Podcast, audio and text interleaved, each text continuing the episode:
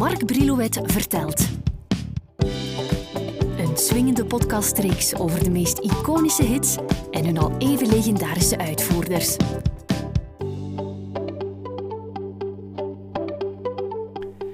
Hey, ik zal je maar begroeten in de overtuiging dat er meer mannen dan vrouwen naar onze podcast luisteren. Goed, dit gezegd zijnde. Vandaag een plaat die de wereld op zijn grondvesten deed trillen. In 82 pakte Michael Jackson namelijk uit met zijn album Thriller. Met erop toppers als Billie Jean en na al die jaren niet stuk te krijgen Beat It. James Brown mag dan veel gedaan hebben voor de zwarte muziek, iets wat ook kan gezegd worden van labels als Atlantic, Stax en Motown, maar Michael Jackson heeft de grote verdienste dat hij de zwarte muziek enorm heeft gepopulariseerd. Er was zelfs een moment dat hij wereldwijd alle hitlijsten naar zijn hand wist te zetten. Nadat Michael in 1979 Temla Motown als platenlabel had verlaten en een nieuwe deal had gesloten met het Epic label, pakte hij in 1979 uit met het album Off the Wall.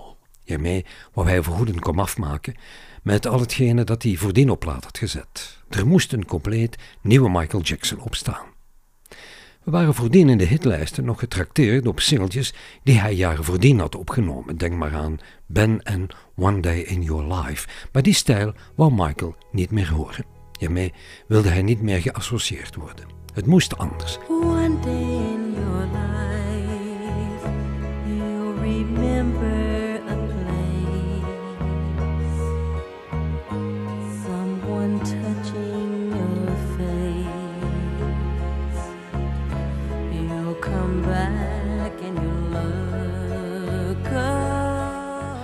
En die verandering die kwam er toen hij op zekere dag producer Quincy Jones tegen het lijf liep.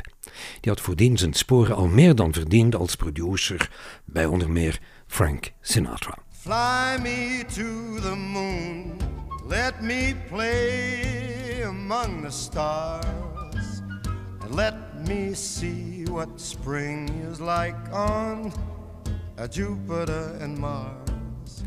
De 10 augustus 1979 werd Off the Wall in Amerika en nadien bij ons uitgebracht. In de States zat er voor het album een derde plaats in. Bij ons werd het geen echte hoogvlieger.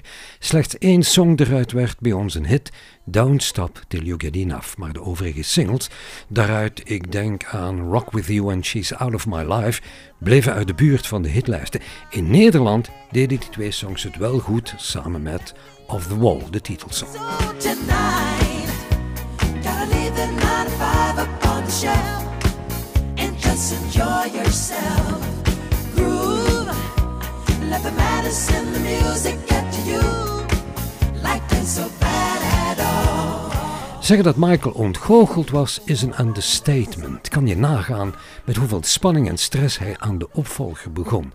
Dat gevoel speelde hem wel vaker parten, zoals hij zelf vertelt. no matter what you do, it's you're competing against your uh, previous product and everybody expecting more. So you're really trying to top yourself all the time, and it's hard. I mean, with the BGs with Saturday Night Fever, they and they came out with Spirits Having Flown. It's really hard, you know. But uh, I, I I believe in doing better work. As you grow, you should get better. You know, it's like that saying, "I'm not getting older, I'm getting better." I have a lot of fun doing it. It's really uh, to get paid for something you love to do is really a treat. Because a lot of people are employed and they hate their work. It's terrible. But I, I'm getting paid to do something that I love to do. Michael trok voor de opname van Thriller vanaf de 14e april tot en met de 8e november 82 naar de Westlake Studio in Los Angeles, een van zijn favoriete studio's. Michael was er als geen ander van overtuigd dat dit album sowieso een voltreffer zou worden. Hij vond dat hij het beste team van het moment bij elkaar had getrommeld. Hij trok naar de studio met de ambitie van elke song op die plaat een hit te maken. Hij vond het namelijk nogal vreemd dat er op een album songs zouden staan die het publiek niet zouden aanspreken. Volgens hem had ieder nummer op de plaat het recht een voltreffer te worden. Quincy Jones probeerde die ambitie van Michael wat af te zwakken, want hij wist als geen ander dat de smaak van de mensen nogal snel veranderde. Maar het enthousiasme van Michael haalde uiteindelijk de bovenhand. Er werd gekozen vooraf uit zomaar liefst meer dan 100 nummers. Jackson was zo begeesterd dat hij soms 18 uur per dag in de studio doorbracht en daar tussendoor wat probeerde te slapen. Qua backing vocals deed hij deze keer een beroep op zijn zussen Latoya en Janet. James Ingram, die mocht ook meezingen, en Rod Temperton, die stond in voor de arrangementen. Toen de opnamen klaar waren, hield de platenfirma eraan te beklemtonen dat Michael het eigenlijke brein achter de plaat was, waardoor ze de inbreng van Quincy wat afremde. Thriller moest de 30 november 82 met het oog op de nakende feestdagen in de winkel liggen. De klus werd, ondanks de hoge werkdruk, tijdig geklaard. Thriller werd een voltreffer, wat zeg ik een mega succes. Op een bepaald moment, we spreken dan over het hitjaar 83, haalde zowat iedere muziekliefhebber Thriller in huis. 37 weken na elkaar voerde Jackson de top van de Amerikaanse album Top 200 aan. In 83 stond Michael Jackson zomaar liefst zeven keer met een single uit die plaat in de top 10, een reeks die hij samen met Paul McCartney afronde met hun duet CCC. Michael had trouwens 83 schitterend ingezet in het gezelschap van Paul met hun duozang The Girl Is Mine, dat net geen nummer 1 werd.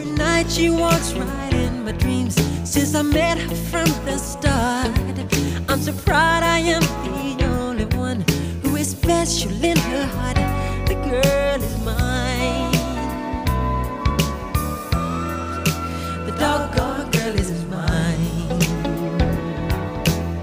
Maanden vooraf had hij Paul McCartney gebeld. Die kon eerst zijn oren niet geloven en dacht dat het een grap was. Michael vroeg hem of hij niet wilde meeschrijven aan een paar songs. Toen The Girl Is Mine was ingeblikt, was niemand er echt tevreden mee. Het nummer klonk ja niet als je dat. Quincy Jones drong aan het nummer opnieuw onder handen te nemen en te remixen. Tien dagen had hij nodig om tot het gewenste resultaat te komen. De impact van het album Thriller kwam traag en geleidelijk op gang, wat je goed voelde toen zijn volgende single Billie Jean in januari van 83 opdook op plaats 47. Pas zes weken later staat die song op 1 in Billboard's Hot 100. Hij zal, hou je vast, zomaar liefst zeven weken op 1 genoteerd blijven met die plaat. Producer Quincy Jones die vond Thriller een album waarop voor elk wat wild stond. Het was een album dat bij zowat iedereen in de smaak viel zowel bij jong als bij oud. When a record goes to number one, everything there from, as I said, starts with songs. We had killer, killer, killer songs that went everywhere. And it's no, I don't think it's an accident that it hit everybody from 8 to 70, man, everywhere in the world. That's never happened before. I mean, you know, a, a young black kid to be the idol of so many millions of kids all over the world, it never happened really before. Not on that level, you know. Where does the surprise come from? I mean, everybody in the world goes in to make a number one record. Everybody. So when you get a number one record, you shouldn't be surprised, you know. I mean, something this big, you should be not only surprised, but gracious and feel blessed, you know, and get on your knees.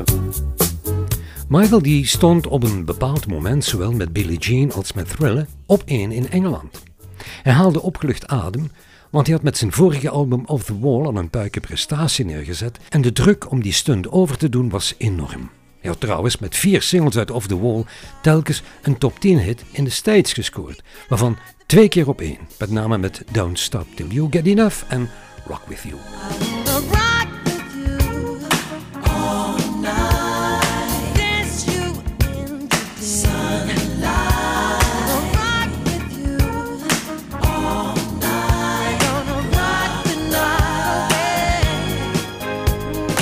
Maar laat me even stilstaan bij het, na al die jaren, nog altijd aanstekelijk klinkende Billie Jean.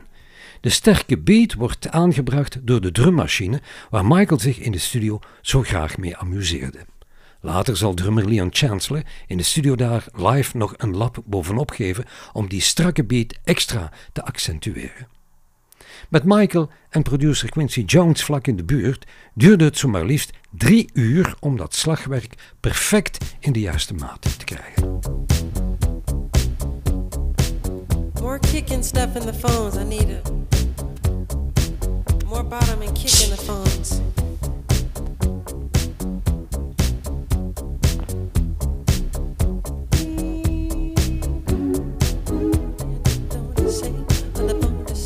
Nog een belangrijk aandeel leverde Louis Johnson van de Brothers Johnson. George en Louis die waren stevige funkgitaristen en Michael die had aan Louis gevraagd zijn hele voorraad gitaren mee te brengen om toch maar de juiste klankkleur te krijgen.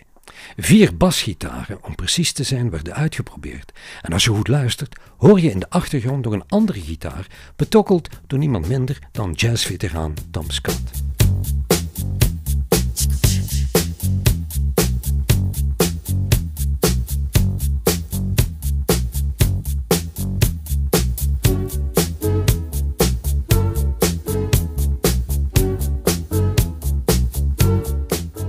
Een ideetje van Quincy Jones, die graag op zoek ging naar snoepjes voor het oor, ear candies, zoals hij die noemde. Michael die was zo intens met de begeleidingstrek bezig geweest dat hij het nummer in één take perfect inzong. Billie Jean valt onder meer op door de lange intro waar producer Quincy Jones het in het begin erg moeilijk mee had. Hij vond dat die dringend moest worden ingekort, maar daar wou Michael niks van weten, omdat die lange intro hem tijdens zijn live optredens de kans bood zijn danskunstjes te demonstreren en dat op het moment dat hij niet hoefde mee te zingen. Nog een probleem had Quincy Jones met de titel, omdat hij volgens hem velen zouden doen denken aan het Amerikaanse tenniswonder Billie Jean King. Maar Michael die had daar geen oren naar. Nu kleven aan de inhoud van Billie Jean een aantal verhalen. Michael schreef het nadat een zekere Theresa Gonzalez hem bestookt had met brieven waarin ze beweerde dat hij de vader van haar zoon was. Er is ook het verhaal dat de Amerikaanse zangeres-choreografe Paula Abdul was die hem inspireerde. Paula was de toenmalige lief van zijn broer Jackie Jackson. De tekst had Michael al een tijdje klaar. Hij wou op die manier onder meer het dreigement van Theresa van zich afschrijven. Die idee voor de beat, de melodie, kreeg hij toen hij in zijn auto zat. Hij reed nadien meteen richting Quincy Jones om met hem de song verder uit te werken.